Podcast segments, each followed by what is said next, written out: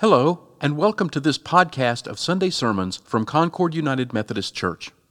We hope that you'll find this message to be meaningful, insightful, and a refreshing part of your daily walk with God. Please feel free to share this podcast with family, friends, or anyone else who might benefit from it. This podcast is part of the digital ministries of Concord United, and we are grateful that you have chosen to experience worship and God's Word with us. For more information about Concord United and its ministries, please visit our website at concordunited.org. The world has a big anniversary coming up this year. I don't know if you're aware of that or not. On December, I think it's December 3rd, it will mark 30 years of one of the most momentous, stupendous, love it, hate it inventions uh, ever to either inflict or bless our culture, depending on where you're coming from. And it, on, uh, on December, I think it's the 3rd uh, of this year, we will remember back 30 years prior, in 1992, when the first text message was sent. And you know what it said? Merry Christmas. That was the first text message. It's been that long 30 years, and trillions of texts have been sent uh, in the meantime. And, and you know, you can like it, you can not like it, you can complain about it, or you can just live into it, but it, it has really changed the way we communicate with each other. And I have friends actually that don't text, and you may, there may be some in here that don't. And, and that's your right, and that's okay.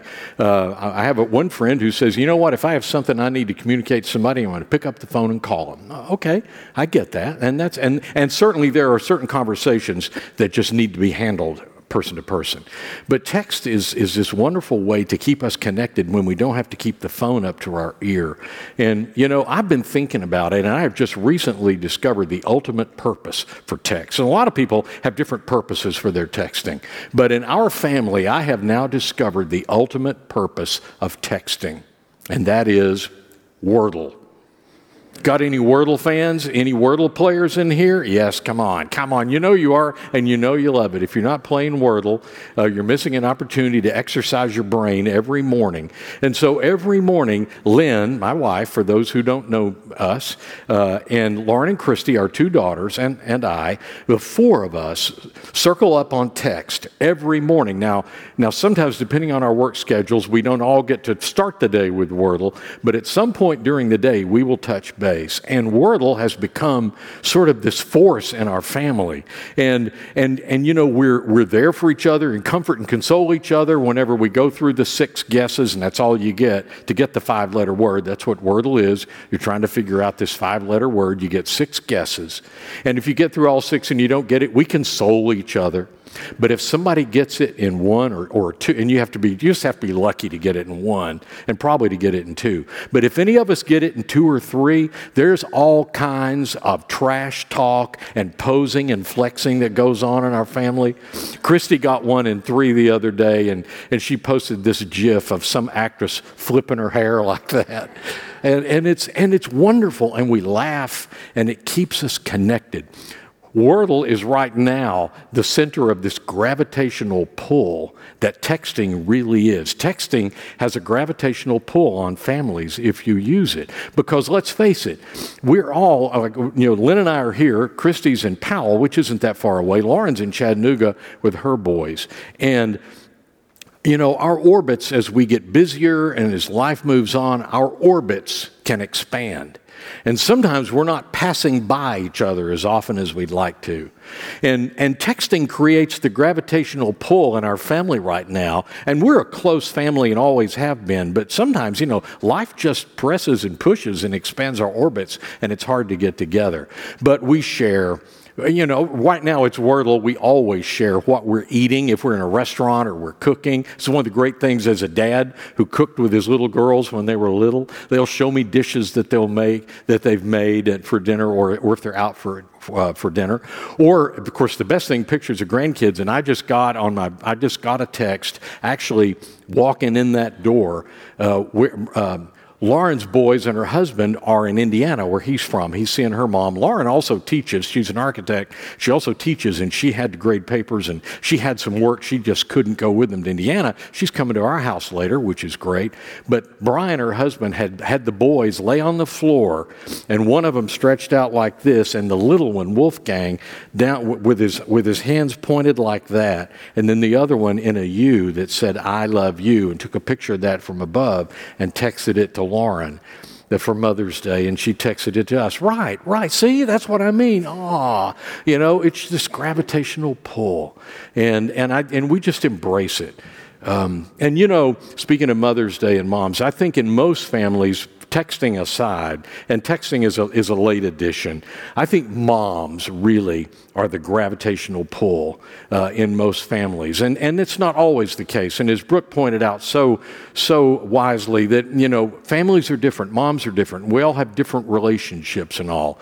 But, but we have this idea of, in so many cases, is mom being the one that that holds these families as orbits are expanding together. And she was, my mom was in our family.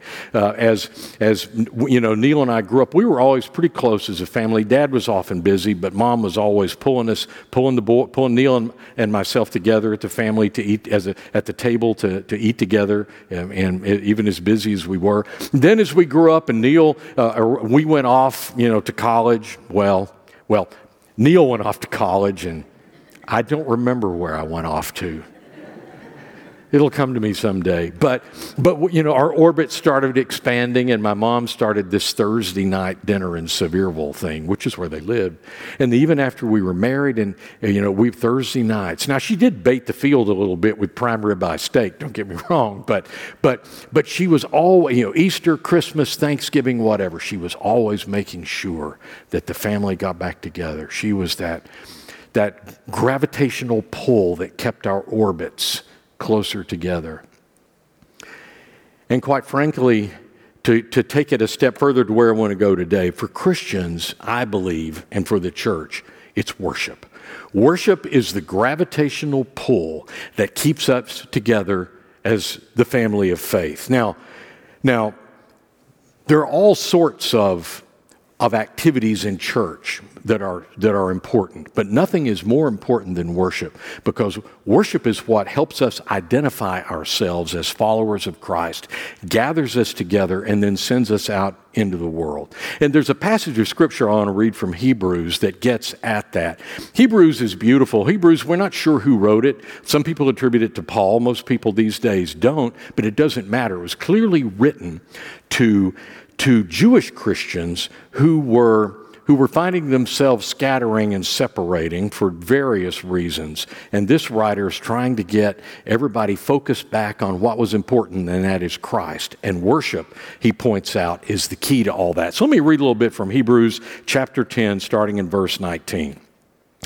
Therefore, brothers and sisters, since we have confidence to enter the most holy place by the blood of Jesus, now all through Hebrews, uh, he is relating Christ as the high priest. Back in the temple, you know, there was a chief priest, a high priest, who was the only one that could go back behind the altar uh, to the Holy of Holies once a year. And, and Hebrews it, you know, puts Jesus as this new high priest over everyone. Um, by a new and living way opened for us through the curtain that is his body. And since we have a great priest over the house of God, let us draw near to God with a sincere heart, in full assurance of faith, having our hearts sprinkled to cleanse us from a guilty conscience, and having our bodies washed with pure water. Let us hold unswervingly to the hope we profess, for he who promised is faithful. Let us consider how we may spur one another on toward love and good deeds. Let us not give up meeting together as some are in the habit of doing. But let us encourage one another, and all the more as you see the day approaching. Now, I'm fully aware that as I read that last part, uh, it's very easy for people to go, here we go, here we go with the preacher speak. He's going to guilt us into going to church. I, I can already see what the bottom line of this sermon is all about. And if that's what you're thinking, uh, it's not actually correct. My, my job, Brooke's job, Will's job, Mike's job, our job is not to get you to come to worship. It really isn't.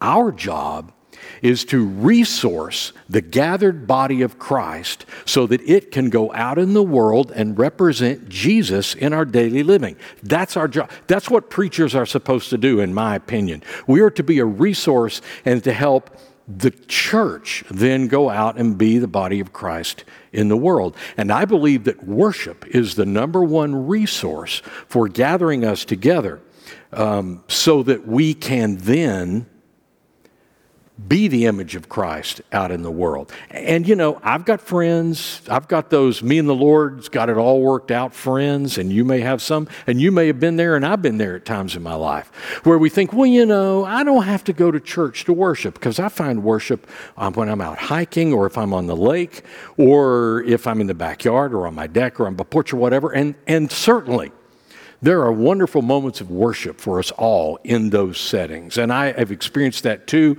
and I embrace that. But it's not the same thing as coming to church. When we come to church and worship together, we are actually rehearsing. We are rehearsing what's going to happen in heaven one day. And that's just not my opinion. Let me read a little passage from the book of Revelation. This is where John finds himself exiled on this island right off the coast of Greece. Patmos is the island. And he has this vision of heaven. And let me read. This is from chapter 7 of Revelation. After this, I looked, and there before me was a great multitude that no one could count from every nation, tribe, people, and language, standing before the throne and before the Lamb.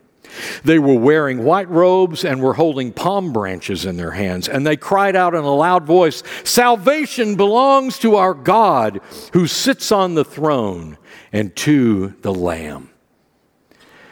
This is, this is what heaven is going to be like. We're all going to be gathered together. There's no divisions, there are no barriers, there's no colors, there's no language, there's nothing but, but image, the image of Jesus Christ that bears us all, binds us all together. That's, that's what, how we'll gather in heaven to worship. And God put us, the body of Christ, on the earth so that people could get a glimpse of that before Jesus comes back. In fact, let me put it this way the church is a family ordained in heaven to live out an earthly present and gathered on earth to live out a heavenly future. Everything we do as the church is pointing toward this, this, this heavenly future, this one day whenever God says game over and, and all people become one in, in Christ, those who have those who have reached out toward him. And we have this beautiful reconciliation. And we rehearse that. If we're to be Jesus representatives in the world, we have to reflect that in the world. But we can't do that on our own. Worship is the gravitational pull that forms us into the body of Christ conforms us into his image and reforms us when life bends us out of shape. That's what's at stake whenever we come to worship it. And if we don't, and if we decide to just do it on our own, and I understand some may be saying, buddy, you're preaching to the choir. We're here. That's true. But there are people who are viewing us now uh, online uh, in various ways that, that are here. You're with us now, but maybe you're not a, a regular churchgoer. And I'm just happy you're with us this morning. I'm happy for the people in this building this morning. What I want to do is encourage us to come back more and more often because we can't live that calling out short of that. Let me give you a couple of examples. Worship forms us into the body of Christ by celebrating the story of salvation um, over in, uh, in verse 19. Therefore, brothers and sisters, since we have confidence to enter the most holy place by the blood of Jesus and by a new living way open for us through his body and the, the, uh, the curtain that is his body, and since we have this great priest, let us draw near to God. All of that imagery through his body. You know, we're talking about his death on the cross and his resurrection and the way he formed us out of that. And when we come to worship and we sing the songs that we sing and we hear the word proclaimed and we experience liturgy, and we'll talk more about that in a minute, and, and the sacraments of the church, all of those things are, are celebrations of this salvation story. And when we do that, we then become equipped. It, we are formed by all of those stories. And we bring all of our individual stories. And they are formed into this one great story of salvation that sends us out into the world so that others can get a little glimpse by establishing kingdom activities. Because that's when Jesus came and said, you know, this is what the kingdom of God looks like. His idea of the kingdom, that's just to give us an idea of what life is like in heaven. That's what it's like on earth whenever we see these kingdom moments. And whenever, whenever, whenever we open thrift stores or we have crop drops or we go on mission trips or we do things locally, anything we do that supports another human being and gives them what they need to live, guess what? We look like Jesus. And that's what our coming together in worship does. It resources, it inspires us to go do that. Whenever, whenever, we just, whenever we just love on little children and let them see that they are important, we look just like Jesus because that's what he did. Whenever we partner with students and we help them learn and we give them opportunities to serve when they're young, we look just like Jesus because that's what Jesus did. Whenever we stand with older adults, or maybe persons like our culture, our uh, counseling center does, persons that may be dealing with mental or emotional issues, or other persons with vulnerabilities, when we do that, we look just like Jesus. And that's what we're supposed to do. Worship forms us into the body of Christ. We celebrate that salvation story so that we can go out then as the body of Christ into our communities and further out into the world and look like Jesus so others can get a glimpse of what the kingdom looks like. So, worship forms us into the body of Christ, but also worship conforms us into his image through teaching and the sacraments. Um, I love uh, the image in, um, I think it's in verse 22 talks about having our hearts sprinkled to cleanse from a guilty conscience and having our bodies washed with pure water. Uh, this image of, of baptism. And, and let, me, let me follow that up with this a little verse from Romans. Paul, writing to the church in general, but it's to the church in Rome, was why we call it Romans.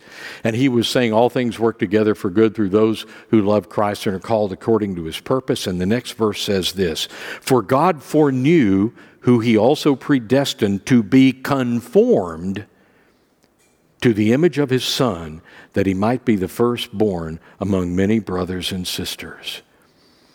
And it's through this, this, the beautiful sacraments, and I believe it's through Holy Communion, and I believe it's through baptism, that we are conformed, that we are actually changed, and, and, and we start looking more like Christ as individuals. We're justified when we lift our hand at a revival, whenever these kids go through confirmation, we make that public profession of faith in Christ. We are justified before God. God, uh, Jesus does that for us. God looks at us and he sees Jesus and we're okay. All the sin, all of that, all of the mistakes, everything that's happened before has been put in right alignment. That's why it's called justification. It's an old print term that just means it's justified now. We're in alignment with God. But then the sanctification begins. And the sanctification begins, I believe, with the baptism. And it happens in our Holy Communion. And it happens when we are taught in classes or in worship, when the gathered body is together. Michelangelo, who, um, of course, was a great painter and sculptor, um, has a quote that, that I've heard several different versions of, so I have to believe there, there's some authenticity to it. Uh, and, but I love the idea of it, and, and, and, it, and it's this. He said that in every block of marble or granite, whatever the medium is for sculpting, the image is already in there. It's in the, it's in the heart and mind of the Creator. So the image is in this raw block of stone. And the sculptor's job then is to simply chip away everything that isn't part of that image until ultimately the image that the sculptor had in mind is restored from this block of stone. And I, I love that. And, and now, church is more than just learning what not to do. We also learn what to do. But I think sometimes as we're learning what to do and how to live and how to love and how to love unconditionally and how to offer amazing grace that Jesus offers to us, it begins to chip away at all of those things in us that don't look like Jesus. And we find that in the teaching, and we get that. It, it all begins with the sacraments. And every time we take Holy Communion, John Wesley said that there's a, there's a grace there, there's something that happens in that. And it changes us. And we are more and more conformed. And so our worship conforms us to the image of Christ. Worship forms us into his body, conforms us as individuals. And then, and then this final one worship reforms us when life bends us out of shape. And I want us to hear this last little part of the passage this way, in a positive way. And look, I know that you all are here. I know that, that you're not pro, you're not, you're not anti-church. You are pro-church. You're here. Most of you are here all the time. Let us consider how we may spur one another on toward love and good deeds. Let us not give up meeting together as some are in the habit of doing, but let us encourage one another. And see, we need each other. We need each other desperately. We can't do this on our own because on your best day, I may be having my worst day. And I come in and you look at me and you say, Larry, man, your eye, you don't look, my mother used to say, you don't look right out of your eyes. Come on, man, it's going to be okay. Let's, let's get going. And, and you give me a hug or you give me a handshake or whatever it is, a smile. And I'm encouraged, or I may get to do that for you, or you may do that for somebody else. And we encourage each other. And, and suddenly, then, whatever it is that is stopping this conforming to the image of Christ, whenever life presses and we get, if you will, bent out of shape, because life has mashed on us really hard. When we come to church, through the encouragement of others and through hearing that teaching again and experiencing those sacraments again, we are reformed then. It's just like a piece of Play Doh that got squashed. That was, it started off as a bunny and it got stepped on. And that happened once with our grandkids. And, and you pick it up, and Lynn, mom, of course, picked it up and kind of re- reformed the bunny again until it looked like it did before it got stepped on. And and that happens with us. And that happens, it's all part of worship. And I'm thinking worship in a large sense. Anytime the, the the body is gathered together. That's worship. Everything we do, when we submit ourselves to God's will, that's worship. Worship is simply bowing and submitting yourself. And, and, and that's really our worship. So that the body of Christ then begins to look like begins to look like Jesus in the world. And this reforming happens constantly in worship. As our orbits expand and get misshapen, the gravitational pull of worship pulls us back together. With his dying breath, Jesus was doing that. Jesus was pulling us together. It is finished. Those are the words. And he said finished. The universe started its new life of being recreated. And and it started the opportunity for new life for us as well. You know, my mom and, and all of the wonderful ways that she pulled us together. The most beautiful expression of that was hours before she died. And she was at the nursing home, and they called us and said, We're sending her to Park West because it's not going to be long. And so we all gathered down there in the ER, and it was, and a doc came in and listened to her heart. Her heart rate was very, very low, and her blood pressure was very, very low and we knew he said it's he said it's an hour two or three maybe. So but she was very lucid. She had rallied as as as folks do sometimes. And so we were all of us that could get there were he just the doctor said you just stay in this room as long as you want to stay. And so we were there around the bed and she was holding court. And she was sharing her life with us. And i remember one of the things she said as we all were were sitting there with these looks on our faces. She said It's okay. It's okay, children. She always called us children. It's okay, children. I've just got to go now, and that's all there is to it. And that was what she used to say when she was done with something and she had spoken the last word. That I heard that since I was five years old. You know, all right, you're going to do this, and that's all there is to it. Oh man, I heard that a lot. And she said it one last time, children. I've got to go now, and that's all there is to it. And then she paused and she looked over in the corner of the ER little room and she, and she just froze and she said, Oh, look. She called her husband, my dad, Daddy. Oh, look, there's Daddy. He's sitting by himself. And I, and I started thinking about this vision. She's seeing something we're not seeing. And she was pulling us together. She pulled us together one last time with that powerful gravitational pull to teach us and show us that there was a hope. She was, she was, I don't know if she knew exactly what she was doing or not, but she was giving us this hope of seeing her again and seeing my dad again, and that somehow, in the sadness of seeing her at 95 years say goodbye, it was just temporary. It was just kind of, I'll, I'll see you later. That gravitational pull to the family was still there. She was still reforming us with her dying breath, which is what Jesus did. And that's why we come to celebrate. Don't forget that, that the church is a family. The church is a family ordained in heaven to live out an earthly present, gathered on earth to live out a heavenly future so that others can see this is what it's going to look like one day. And that's our inspiration and that's our hope.